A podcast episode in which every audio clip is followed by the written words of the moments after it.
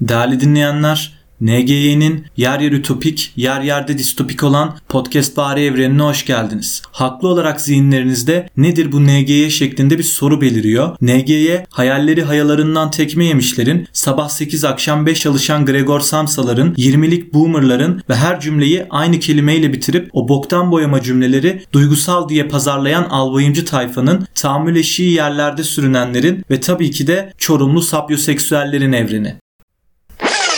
Bildiğiniz üzere bu podcast alemine geçenlerde iyisiyle kötüsüyle bir giriş yaptık. Sizlerle kararsızlıktan, sınıfsal farklılıklardan bahsettik. Bu hafta da sizinle biraz tahammülsüzlük, günümüz ilişkileri ve günümüz ilişkilerindeki tahammülsüzlükleri konuşalım istiyorum. Bir de benim ya senin neyine ya şeklinde kategorize ettiğim belli başlı durumlar var. Onlara da değinmek istiyorum bugün. İlk duyduğunuzda belki pek bir anlam veremeyebilirsiniz bu konuya, fakat anlatınca yakın çevremdekiler ha o muydu diyecek bence. O kategoriyi aramızda dönen goygoylardan hatırlarlar diye düşünüyorum. Neyse, yeri gelince zaten bundan söz edeceğiz. O yüzden şimdilik bu faslı kapatalım. Hatırlarsanız bir önceki podcast'te buradaki konuları şahsi hayatımdaki gelişmeleri baz alarak belirleyeceğimi söylemiştim. Bu hafta da gerek birebir de deneyimlediğim, gerekse de çevremde gözlemlediğim kadarıyla tanık olduğum tahammülsüzlükler oldu. Bayağı da bir kendi kendime düşünüp durdum bu örnekleri. Her zamanki gibi elimde çayımla mutfak senin, yatak odası benim demeden evi tavaf edip enine boyuna irdeledim bu konuyu. Takdir edersiniz ki tahammülsüzlüğün ne olduğunu hepimiz biliyoruz. Hani bunun ansiklopedik bir tanımını yapmaya gerek yok bence. Ama sürüsüne bereket çeşidi var bunun. Yani tahammülsüzlüğün bini bir para diyebiliriz bence. Bazılarımızın karşıt bir düşünceye, bazılarımızın sıradanlığa, bazılarımızın sıra dışılığa, bazılarımızınsa yeniliğe tahammülü yok. Bazılarımızın açık sözlülüğe, bazılarımızın eleştiriye, bazılarımızın farklı bir sese, bazılarımızınsa farklı olan hiçbir şeye tahammülü yok. Yani kendilerinden olmayan herkes ve her şeyi öteki addetmeye meyilli kimseler bazılarımız. Bu saydığım örneklerin hepsini her gün görüyoruz aslında. Saç uzatmanıza, küpe takmanıza, giydiğiniz yırtık kota ettikleri laflardan tutun da geleceğinizi tayin etme durumunda olan sizlere akıl verip ahkam kesmelere kadar uzayıp giden geniş bir yelpaze var ortada. Ve bu tiplerin aslında hayatınız üzerinde böylesine bir tahakküm kurmaya hakları da yok. Çünkü cebinize harçlık koymamışlar, sizi okula yollayanlar bunlar değil. Onlara hiçbir şekilde hiçbir minnet borcunuz yok. Hayatınızdaki hiçbir şeyi bunlara borçlu değilsiniz. Fakat adamlar kendilerini bu hususta nedendir bilinmez yetkin görüyorlar. Sürekli size karışmaktan imtina etmemelerinin de nedeni bu zaten. Bunu kendilerinde hak olarak görüyorlar. Ve yol gösterme olarak tanımladıkları bu bütün kendilerince akıl vermelerinin altında yatan tek bir neden var. O da tahammülsüzlük. Sizin kendi kararınızı vermenize tahammülleri yok. Çünkü siz onların düşündüğünden farklı düşünebilir ve bu doğrultuda karar alabilirsiniz. Onlardan çok daha farklı bir gelecek tahayyül edip çok daha farklı bir hayat için çabalayabilirsiniz. Zevkleriniz, uğraşılarınız, hobileriniz onlarınkiyle taban tabana zıt olabilir. Bu yüzden sizi kendi halinize bırakmak istemezler. Sürekli olarak boş telkinleriyle aklınızı bulandırmaya çalışmaları da bundandır. Sonra da siz karşı çıkmaya kalkınca bunlar da son derece riyakar bir tavırla şöyle derler: sen bilirsin ya, ben senin iyiliğin için söylüyorum. Halbuki benim iyiliğimi isteyen birinin bana selam bile vermemesi lazım mantıken. Çünkü az önce kimin neye tahammülü olmadığını sıraladım ya. Kendiminkini de söyleyeyim. Benim de insanlara tahammülüm yok. O yüzden de ne bana akıl ver ne de benim iyiliğimi düşün. Behzat Ç'de Harun'un Eda'ya dediği gibi: sen benim iyiliğimi düşünme Eda. Benim arkadaşlarım var. Onlar senin yerine de düşünürler. Aynen öyle işte. Siz benim iyiliğimi düşünmeyin abi. Çok şükür kendimce bir çevrem var. Onlar yeterince düşünüyordur zaten. Ha düşünmüyorlarsa da canları sağ olsun. Ama siz gene de düşünmeyin. Sadece iyiliğimi de değil hatta. Benle ilgili hiçbir şey düşünmeyin. Kendi hayatınızın merkezine kendinizi koyun. Böylelikle boomerlığınız da kendinize kalır. Olabildiğiniz kadar da ben merkezci olun. Kiminiz bunu bir bencillik propagandası olarak algılayabilir. Fakat ben sizi samimi olmaya çağırıyorum aslında. Çünkü hiçbir insan kendi kadar bir başkasını düşünemez. Ama böyle kendi hayatı freni patlak damperli kamyon gibi son sürat şarampole giderken benim hayatımı düstur etmeye kalkanları gördükçe bu teorimin yanlış olduğu kanısına kapılıyorum. Adam kendinden çok beni düşünüyor sanki. Hayır, o seni düşündüğünden falan değil diyeceksiniz belki ama gerçekten öyle. Bakın gerçekten. Nasıl biliyor musunuz? Hani tahammülsüzlük diyoruz ya. İşte bu adam kendini düşünmeye tahammül edemiyor. Esasında kendine tahammül yok bu adamın. Çünkü bok gibi bir insan. Ünlü yönetmen Tarkovski'nin bir sözü var bunlarla alakalı. Diyor ki Tarkovski: kendinizi kendinizle zaman geçirmeyi yalnızlık sanmayacak şekilde yetiştirin. İşte bunlar ne zaman kendileriyle baş başa kalsa yalnızım diye tribe giren tipler. E kendi kendine de vakit geçiremiyorlar. Çünkü insanlar dışında uğraştıkları bir şey yok. İlla konuşacak, sataşacak birini arıyorlar etrafında. Varsa yoksa o ne yapmış, öbürü ne demiş, sağ sola salça olayım, her işe burnumu sokayım ki gün bitsin. Adam bu kafada. Günün yarısını uyuyarak, yarısında sıkılarak geçirir böyleleri. Neyse, kısacası bunlara mahal vermemek lazım. Mahal vermiyoruz vermesine de podcast'te yer veriyoruz. Bu da hayatın bir cilvesi diyelim, ne yapalım. Potansiyelsiz ve tahammülsüz boomerlar her yerde maalesef. Hatta bir tanesi de şu an konuşuyor. Hayatınızda bana da yer vermeyin arkadaşlar. Şu dakikada direkt kapatın podcast'i ki etrafınızdaki diğer tahammülsüzlere odaklanabilin. Etraf bunlarla kaynıyor ya. Samimi söylüyorum, kaynıyor. Çok tahammülsüz bir toplumuz biz. Hayatın her alanında böyleyiz hem de. Şöyle bir bakın çevrenize. Mesela bir arkadaşınızla girdiğiniz bir tartışmayı düşünün. Acaba sözünüz kesilmeden ne kadar konuşabiliyorsunuz? Ya da karşı tarafın kaçıncı cümlesine kadar kesmeden dinleyebiliyorsunuz? Ne siz ne de karşınızdaki cümlesini bile tamamlayamıyor belki de çoğu zaman. Hani Freud diyor ya, gerçekten dinliyor musunuz yoksa konuşmak için sıranızı mı bekliyorsunuz? İşte siz sadece dinlememekle kalmayıp üstüne üstlük konuşmak için sıranızı bile beklemiyorsunuz. Ama siz bu tartışmayı dost meclisinde yapıyorsunuz. Profesyonellikten uzak bir muhabbet var ortamda. Birbirinize gücenmiyor ve kırılmıyorsunuz. Yani birbirinizin içini biliyorsunuz ve tartışma ne kadar hararetli olsa da eninde sonunda bir şekilde uzlaşıyorsunuz. Ama aralarında sıfır ahbaplık bulunan, sırf belirlenen başlıkları konuşmak için ekranlarda boy gösterenler var. Bunlar profesyonel, alanında uzman, ehil kimseler. Zaten sadece ünvanları bir sayfa uzunluğunda. Bayağı yetkili kimseler bunlar. Çıkıyorlar ekranlara, medeni bir ortamda tartışacaklar ya güya. Hani söz kesmeden, saygı ve sevgi çerçevesinde, hakaret etmeyecekler, bağırıp çağırmayacaklar falan. Ama program bir başlıyor. Önlerindeki masaya yumruk vurmalar mı dersin? Ayağa kalkmalar mı? Stüdyoyu terk etmeler mi? Neler neler. Hakaret, küfür gırla gidiyor zaten. Moderatör deseniz dokunsan ağlayacak durumda. Program boyunca söz kesmeme kuralına sadece bir kez riayet ediliyor. O da hani bu moderatör, e, bu ehil abi ablaları körler sağırlar birbirini ağırlar tadında tanıtıyor ya bir kısımda. İşte sadece orada kimse kimsenin sözünü kesmiyor. Onun dışında tüm istatistiki veriler, belgeler, tezler, alıntılar birbirine giriyor. Yani bu haftanın konusuna hazırlanırken açık oturumlardan bayağı bir beslendim. Az çok da bir gözlem yeteneğim var diye düşünüyorum. Tahammülsüzlük hususunda bayağı bir ufkumu açtı diyebilirim. Geçmişten bugüne tüm açık oturumları izledim neredeyse.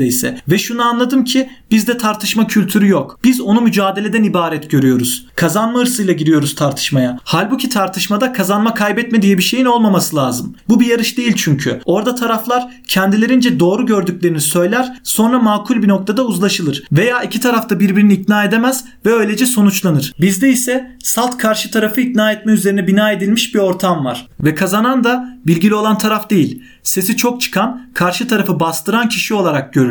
Diyelim ki bu tarz bir konseptin içindesiniz ve siz karşı tarafın söz hakkına saygı duyup o konuşurken çıt çıkarmadan dinliyorsunuz. Ama söz sırası size gelince o iki lafınızdan birine müdahale ediyor. Sizi konuşturmuyor. Lafı ağzınıza tıkıyor. Sonra da pişkince gerinip zaferini ilan ediyor. Bu kalibrede bir adam çünkü. Sizi manipüle etmeye, sizi germeye çalışıyor. Saçma sapan bir takım isnatlarda bulunuyor size. Yetmiyor.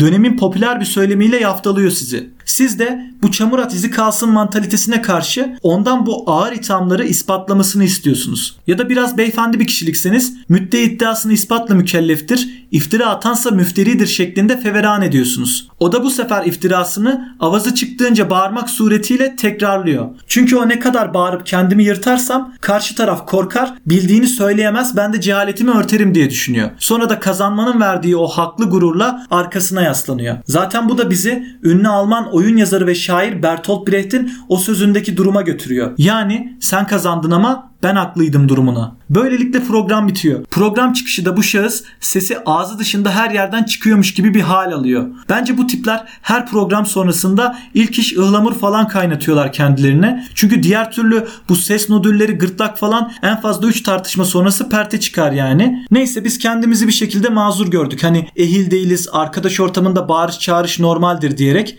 Bu ehil abi ve ablaların da yaptıkları kendilerini bağlıyor diyerek mazur görelim onları. Onlar da amigo seçmelerinde gibi bağırmaya devam etsinler. Tabi gördünüz mü bilmiyorum ama bunların bir de kürsüde bağırıp çağıran modelleri var. Haftada bir, bilemediniz iki haftada bir tekme tokat birbirlerine girerler. Bağırıp çağırırlar, küfrederler. Ne bizi ne de kendi meslektaşlarını umursarlar. Ama ben bu modelleri de mazur görüyorum. Çünkü bizi temsil ettikleri iddiasındalar. Ve bence gayet de başarılı bir temsil bu. Çünkü biz de birbirimize çok kolay düşebiliyoruz. Yani şöyle bir ana haber bültenlerine bakın. Her gün cinayet, şiddet, kavga, gürültü, patırtı, her yerde sorun var. Çıkın sokaklarda gezin. Herkes birbirinin yakasına yapışmış vaziyette. Okeyde taş çaldı diye ıstakayı adamın kafasına geçirenler var. Biz öyle hoşgörülü falan değiliz. Ya da karşı tarafa saygı, tolerans gibi kavramlar öyle aşina olduğumuz şeyler değil bizim. Biz daha çok etiketçi bir toplumuz. Birinin tek bir cümlesiyle o kişinin tüm karakterinin analizini yaparız. Sadece bizle hemfikir olanların konuşmasına müsaade ederiz. Onun dışındakiler hep tukakadır bizim için. Laflarını ağzına tıkarız. Onlarda da eğer yeterli özgüven yoksa ya da yeterince yırtık değillerse ya bir daha konuşmazlar ya da yalandan bize hak veriyor gibi yaparlar. Zavallıların kafa sallamaktan boynu kopacak bir gün. Bu gidişle aşırı dozda tasdik sendromu diye bir tanım kazandıracaklar tıp literatürüne. Aşırı dozda tasdik sendromu. Hastalığın semptomları da fazla kafa sallamak, rahatsız edecek miktarda evet, haklısın, hayırlısı, aynen öyle ve bunların muadili cümleler kurmak. Hastalığın tek tedavisi de sarhoşluk. Ancak o zaman gerçek düşüncelerini açığa vururlar çünkü. Ayıldıklarında da dün söylediklerim için özür dilerim. Amacım asla doğruları söylemek değildi falan derler herhalde. Neyse yani hakikaten gerek tartışmada gerekse de günlük diyaloglarda tahammülümüz yok. Bu bir gerçek. Ama bu tahammülsüzlük sadece tartışmayla da bitmiyor. Aynı zamanda birçok insan tipine de katlanamıyoruz. Onlar da hal ve hareketleri itibariyle kendilerini iyice çekilmez kılıyor.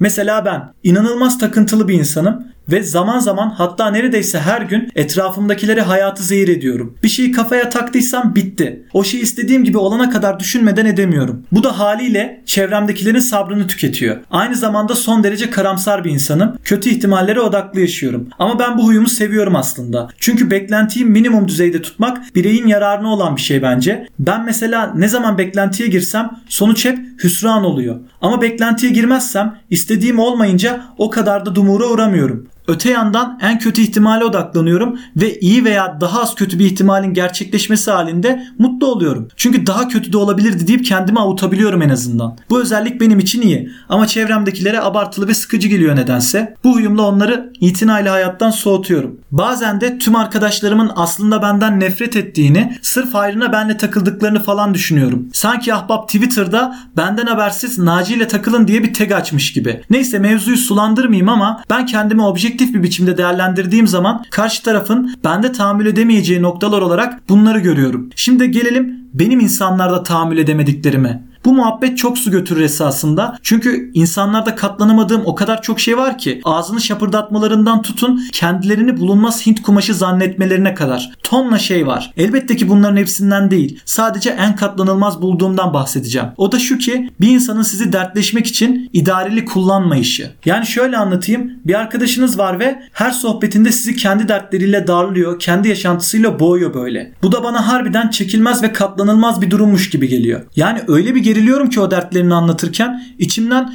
bunların başına gelmesini hak ediyorsun diyorum ya. Bir gün anlık bir öfke patlamasıyla da ters bir şey söyleyeceğim diye korkuyorum. Çünkü zor frenliyorum kendimi. Bir de hayatındaki detayları çok ilgi çekici sanıyor olmalı ki en ufak ayrıntısına kadar her şeyi anlatıyor. Atıyorum bir akrabasıyla kavga etmiş onu anlatacak. Cümleye şöyle başlıyor. Sabah biraz geç kalkmışım, alarmı duymamışım da halbuki tonla da alarm kurmuştum. Nasıl oldu ben de anlamadım. Ben de o sırada şöyle düşünüyorum. Alarmdan girdik. Bu kavgada en iyi ihtimalle akşamüstü falan olmuştur. Sıçtık öyleyse. Hem de büyük sıçtık. Çünkü bunun daha pijamaları değiştirmesi var. Merdivenlerden inmesi, osu busu. Oho yani. Dinle dur şimdi. Böyle bayık gözlerle muhabbeti takip edip acaba ne zaman bitecek diye bekliyorum. O ise hala dişlerini falan fırçalıyor. Haliyle benim de sabrım taşıyor. E diyorum sadede gel. O da diyor ki işte dışarı çıktım, kuzenimin evinin önünden geçtim, beni görünce aramış, ben de duymamışım, sonra da biraz geç döndüm, o da bana saydırdı. Tabi bu arada aralarında geçen tüm diyaloğu aktarıyor olduğu gibi size, ondan kaçarınız yok. Sonra ben konudan kopuyorum, hayallere dalıyorum böyle, bir yanımda Cara Delevingne, bir yanımda da Barbara Palvin varmış gibi hayal ediyorum. Böyle yapınca olayın akışı otomatik olarak artıyor galiba, çünkü gözümü bir açıyorum, elemanın kuzenle kavgası sonuçlanıyor. Benden bir feedback bekliyor haliyle, ben de hayırlısı, bence de sen haklısın deyip geçiyorum. Çünkü birisi on beş dakikadan fazla süren herhangi bir şey anlatırsa onu dinleyemiyorum. on beş dakikaya kadar olanları da yarım yamalak dinliyorum zaten. Özellikle telefonda birisi muhabbeti çok uzatırsa hoparlörü alıp kendimi Instagram keşfetine adıyorum. Açık açık söyleyeyim. Yani konuşurken sesiniz yankı yapıyorsa bilin ki sizi dinlemek yerine o esnada Jennifer Lawrence'ın fotoğraflarını like'lıyorum. O kadar basit. Belki de bazılarınız şöyle düşünüyor. Adam seni kendine yakın görmüş, derdini açıyor. Sense adama adilik yapıyorsun. Bilmiyorum, belki de öyledir. Ama ben temelde sizden farklı bir kanıdayım. Şöyle ki bence bu adam beni yakın gördüğünden değil de benim onu kesmeden dinleyeceğim güvencesiyle bana anlatıyor bütün bunları. Ben de harbiden sözünü kesmiyorum. Hani dinlemesem bile susuyorum o anlatırken. Bazen dinlemeyi de deniyorum ama sürekli dert tasa içim şişiyor bir yerden sonra. Kardeşim, ben Gülseren Budayıcıoğlu muyum ki bana anlatıyorsun bütün bunları? Ya bir de anlattığı dertlerin büyük çoğunluğu birebir olmasa da benzer şekillerde benim de hayatımda olan sorunlar. Hani bildiğim bir yol olsa ilk kendime gösteririm. Ama yok yani. Ya kendince bir çözüm bulacaksın ya da o şekilde devam edeceksin yoluna. Hani sorunlarla yaşamayı öğrenmen lazım artık. Bir de herif tek dert sahibi kişinin kendi olduğunu düşünüyor. Biraz sakin, hepimizin derdi var. Rahat ol, hepimiz aynı pisliğin laciverdiyiz. Yani kimse öyle Haydi gibi İsveç'in alplerinde mutluluktan sapıtmış bir şekilde koşmuyor. Hepimiz kafayı yedik. Hepimiz ruh hastasıyız. Ve hiçbirimiz de psikiyatr değiliz. Dolayısıyla birbirimize dertlerimizi anlatmakla bir yere varamayız. Ha, problemlerini aşamıyor musun? Al sana benim doymadığım bir çözüm yolu. Ara yüz seksen ikiyi, psikiyatri kliniğinden bir randevu al. Bu kadar basit. Orada dilediğince içini dök. Bizi de sal bir zahmet. Zaten haftanın beş altı günü ikimiz de bunu almışız. E buluş Buluştuğumuz günde ne diye kafa açıyorsun? Dur yani, ben de o beş altı gün benzer sıkıntılar yaşadım. Ama bunları anlatmanın alemi yok ki. Ha, çok ekstrem bir şey olmuştur. Anlatırsın, eyvallah. Arkadaşız neticede. Ama bir yere kadar yani. Dinleme kapasitesi çabuk dolan bir toplumuz biz. Hani anlayışımızın suyunu çıkarma lütfen. Bir de tekrar tekrar istirham ediyorum ki tek dertli senmişsin gibi davranma, gözünü seveyim ya. Çünkü tek değilsin. Dediğim gibi herkes dertli. Bunu da sadece ben demiyorum. İsmini şu an hatırlayamadığım bir şair var. Bak ne diyor, iyi dinle. Afeti gamdan acep dünya da kim azadedir? Herkesin bir derdi var. Madem ki Adem zadedir. Bir humay zevki bin sayyadı gam takip eder. Böyle bir mevhuma bilmem halk neden üftadedir. Yani birader, öyle yüzüne gülen, sana dertlerini açmayan insanların hepsini mutlu zannetme. Onların da dört dörtlük bir hayatı yok, buna emin ol. Şairin dediği hesap. Adem olan dert çekmeye mahkum. Yani onlar da en az senin kadar yıkık. Ben mesela genelde somurtkan ve şikayetçi biriyimdir. Ama bana bile Naci hayat sana güzel, sana göre ne var ki, hayatın mükemmel diyenler falan var. Ben de onlara genelde şöyle diyorum. Allah benim hayatımın aynısını sana nasip etsin. İnşallah benimkiyle tıpatıp aynı bir hayatın olur da benim kıymetini bilmediğim bu hayatın hayatın tadını çıkartırsın. Bunlar da onlara beddua ettiğimin farkında değiller ya. Amin diyorlar, ne desinler. Neyse, umarım benimki gibi bir hayatları olur da tatmin olurlar. Bu temenniden öte de yapacak bir şeyim yok bu hususta. Adamlar ayaküstü bok yoluna gitmeye ne meraklılar anasını satayım. İşte bu da benim insanlarda katlanamadığım durumlardan birisi. Bu duruma da neredeyse bütün ilişkilerde rastlamak mümkün. Arkadaşlık, sevgililik, aklınıza gelen tüm ikili ilişkilere şöyle bir bakın. Bunu göreceksiniz zaten. İnsanlar sidik yarıştırır gibi dertlerini ölçüştürüyor. Herkes kendininki hariç tüm sıkıntıları es geçiyor. Bu durumda bazen harbiden sinir bozucu olabiliyor. Çünkü eleman nasılsın sorusunu yalandan da olsa bir kez bile iyiyim diye cevaplamıyor. Hep surat asık, omuzlar düşük, şikayet üstüne şikayet, memnuniyetsizlik had safhada. Resmen kendimi tarif ettim ama harbiden durum bu yani. Öte yandan da insanlar güya bir takım sıkıntılardan muzdarip ve bunlardan kurtulup mutlu olmak istiyorlar. Peki mutlu olman için ne lazım diye soruyorsun. Adam kısa vadede erişemeyeceği kesin olan her şeyi sıralıyor. Ün, para, şan, şöhret, itibar vesaire vesaire. Siz de teselli olsun diye bunlara rağmen mutsuz olan insanları sayıyorsunuz. Mesela birçoğumuzun Ölü Ozanlar Derneği'nden aşina olduğu Robin Williams'ı. Bu adamı ele alalım. Herifin milyon dolarlık gülümsemeler villası, muazzam bir kariyeri, inanılmaz bir yeteneği vardı. Ama nihayetinde adam kendi hayatına son verdi. Bu noktada pek çok farklı isim de sayabiliriz aslında. Hani kariyerinin zirvesinde paraya para demeyen ama bunların kendisine mutluluk sağlamadığı kimseleri. İlle de intihar etmiş olması gerekmez. Kendi iradesiyle kendini ölüme yaklaştıranlar da yaşantılarıyla mutlu olmadıklarını kanıtlıyorlar bir nevi. yirmi yediler kulübüne bakın, örnekleri mevcut. Ya intihar etmişler ya da ölene dek huzursuzluğun pençesinde kendilerince cebelleşmişler. Hani Amy Winehouse'a bakın, Jim Morrison, Jimi Hendrix, Janis Joplin ve dahası. Hani Jim Carrey'nin şahane bir sözü var bu hususta. Umarım bir gün herkes paraya ve şöhrete kavuşur ve böylece aradıklarının bu olmadığını anlar. Burada da iki ihtimal var. Ya ağam bizle eğleniyor ya da harbiden doğru söylüyor. Ama uzaktan da olsa hayatlarına tanık olduğumuz zengin ve şöhret sahibi kimselerin yaşantısı da ortada. Bundan dolayı da ben Jim Reis'e hak vermeyi seçiyorum ve hayatımın hiçbir döneminde zengin olmayacağımı da bildiğim için zenginlerin de benim yaşadığım sıkıntıların bir benzerini yaşadıklarını düşünmek beni tatmin ediyor. Doğruyu söyleyeyim, kendimi belki de böyle kandırıyorum, bilemiyorum yani. Diğer yandan da ikili ilişkilerde bireylerin şöyle bir handikapı var. Abi iki tarafta ne istediğini bilmiyor. Yani soruyorsun bir insanı senin nezdinde ne çekici kılar diye. Yani baz aldığın kriterler ne? Bu sorunun Türkçe meali budur. O da sayıyor işte. Kültürlü, zeki, merhametli olsun, karakterli olsun gibi saçma sapan şeyler sayıyor ardı ardına. Bir yerde okumuştum. İnsan karşı tarafta kendinde eksik görüp tamamlamak istediğini ararmış. Ya zaten zeki olsun ne abi? Kendine eğitmen mi arıyorsun, yoluna yoldaş mı? Ona bir karar ver önce. Ya da merhametli olsun diyen. Sana diyorum ne istiyorsun? Gelsin kedi gibi başını mı okşasın? Mamanı tabağına mı döksün? Ne istiyorsun? Valla aslında tuvalet eğitimin varsa, çok tüy falan da dökmüyorsan merhamet beklemek gayet tabii hakkın. Ama sabah gezmeyi çıkarmasını falan bekleme. Tam bir ölüm çünkü. Ha gezmeden olmaz dersen o şefkat abidesi sana bir hafta bakar, sonra gözünü bir açarsın, barınakta pirilerini temizlerken bulursun kendini. Ne istediğini bilmek önemli bir meziyet bu yüzden. Bir de isteklerini açıkça beyan edebilmek biraz yürek istiyor sanırım. Bence tepeden tırnağa materyalist olan bir çağda tip, dolu bir cüzdan, itibar gibi maddi olgular her halükarda karakterden yahut zekadan çok daha fazla iş yapıyor.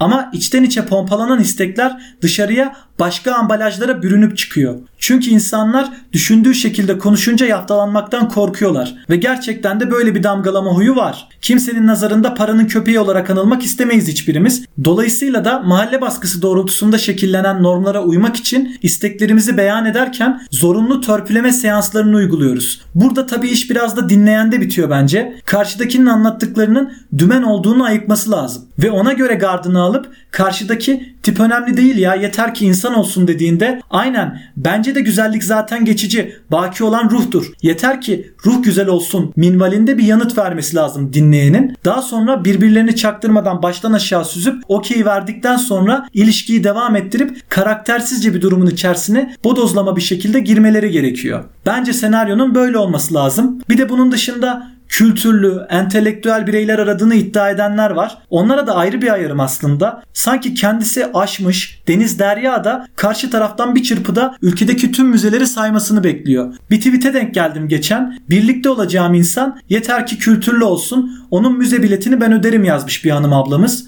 Dumura uğratan tweetlerde bugün dedim direkt yani. Çünkü kültürlü olmak müze gezmekle bağdaştırılacak kadar sığ bir olay değil. Kaldı ki adama sorarlar sen hangi alanda kültürlüsün diye. Kitap kültürün mü var, dizi kültürün mü yoksa genel kültürün mü? Senin kültürden kastın ne? Bence bunu kestiremiyorsun. Ama ben sana söyleyeyim. Senin kültürlüden kastın geniş çerçeveli gözlük takan ve ortamlarda okumadığı yazarları, dinlemediği sanatçıları sırf cool olmak için hatmetmiş gibi yapan fularlı tipler. Al sana halis mulis bir entelektüel. iki L ile hem de. Ölene dek Oruç Aruoba'yı tanımayan enteller senin tercihin. En güzel on Nietzsche sözü diye google'layan adamlar bunlar. Özetle memlekette olanlar olması gerekenin çok daha ötesinde olduğu için bizim istekler de olması gerekenden alakasız bir düzlemde ilerliyor. Sağlık olsun ne diyelim, tipi iki on, kültürü de üç on olan ben ve benim gibilere ufukta hala saplık görünüyor. Türkçe'ye bak anasını satayım, yedi yirmi dört Twitter'da takılan bir hayatsız olduğum nasıl belli? Beni ruh hastası yapıyor ama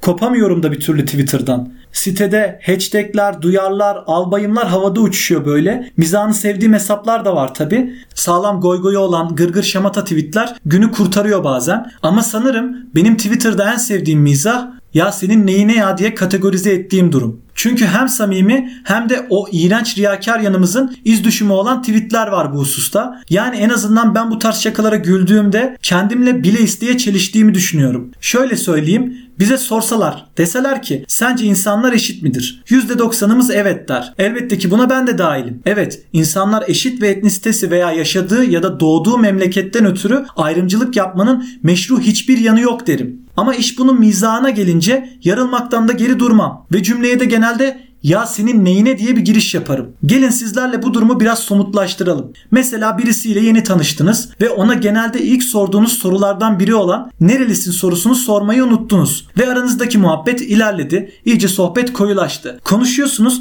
ve ikiniz de birbirinize kendinizi ispatlamaya çalışıyorsunuz. Spinozalar, Dostoyevskiler birbirine kafa göz dalıyor sohbette. Sonra atıyorum karşı taraf size "Ben deistim" diyor. Siz de her düşünceye saygılı olduğunuzdan okey deyip geçiyorsunuz ve muhabbetin sonlarına doğru memleketini sormuş bulunuyorsunuz. Ve herif diyor ki "Ben Yozgatlıyım. Hadi buyur. Al bir de buradan yak." Ondan sonra aklınızda yalnızca iki şey kalıyor. Deist ve Yozgat. Yani Yozgatlı bir deist. İçinizden birkaç kez daha tekrarlıyorsunuz çünkü literatürde böyle bir şey yok. Ve işte o sırada içimden istemsizce ben şöyle diyorum: "Ya senin neyine deizm? Sen Yozgatlısın ya Yozgat. Sen Yozgat'ta dört megabit internetinle deizmi ne ara keşfettin? Tanrı'nın varlığından önce Yozgat'ın varlığını sorgulasan daha hayırlı gibi, ama yine de sen bilirsin." Bu ve bunun gibi tonla olay oluyor ve kahretsin ki hep de bana denk geliyor. Bu arada Yozgat demişken Puslu Kıtalar Atlası'yla tanıdığımız İhsan Oktay Anar da Yozgatlı. Yani oradan çok değerli isimler de çıkıyor aslında. Fakat nedense Yozgat deyince aklımızda ilk çağrışan şeyler bunlardan çok daha uzak şeyler oluyor genelde. O zaman da ben kendimi aşağılık bir ayrımcı gibi hissediyorum. Ama yekten de hoşuma gitmiyor değil. Mesela bir keresinde amfiye girdiğimde bir tane çocuk amfinin İki giriş kapısından da görülen bir hizada oturmuş kitap okuyordu. Kitabın adı da Sophie'nin Dünyası. Neyse, gel zaman git zaman bir gün bu çocukla aynı muhabbet ortamına düştük. Çocuk konuşurken aynı kitaptan örnekler falan veriyordu böyle. Ben de diyorum ki lan Barzo gibi kaldık burada. Hatırla Naci, hatırla Kantmant, ortaya karışık bir şeyler yap. Yok olmadı yani, elimde patladı. Son bir koz kaldı elimde. Belki tutar diye direkt oynadım. "Sen nereliydin kardeşim?" diye sordum. Sonra kuş gibi hafifledim. Çünkü cevap Adıyaman'dı. Sonra içten içe gene o malum çağrışımlar musallat oldu bana ve dedim ki "Ya senin neyine Sophie'nin Dünyası? Sen Adıyamanlısın. Otur Kahtalı Mıç'ı dinleyerek çiğ köfte yoğur baba. Bırak varoluşsal sancıyı falan. Senin tek bir sancın var. O da boyuna isot bastığın çiğ köftenin midede yarattığı kramp ya." Böyle de bir ikiyüzlüyüm işte. Sanki felsefe, edebiyat, kültürel faaliyetler sadece Alsancak Kordon'daki bazı boş beleş tiplerin harcıymış gibi davranıyorum. Ve sürekli olarak da bu durumların tweetlerine denk geliyorum. Galiba mıknatıs gibi çekiyorum. Mesela "Tokatlı Drakula" diye bir manşet vardı. Ne yapıyor bu, zile pekmezine hile katanları mı dişliyor anlamadım ki. Konduramıyorum yani. Ben de marjinal kavramları Anadolu'yla bağdaştıramama sorunsalı var galiba. Belki hatırlarsınız, bir ara bayağı popüler bir tweet vardı. Adam şey yazmış: "Ateizmin de boku çıktı artık. Urfalı adam bence dünya eskiden kocaman bir toz bulutuydu" diyor. Aynen kardeşim,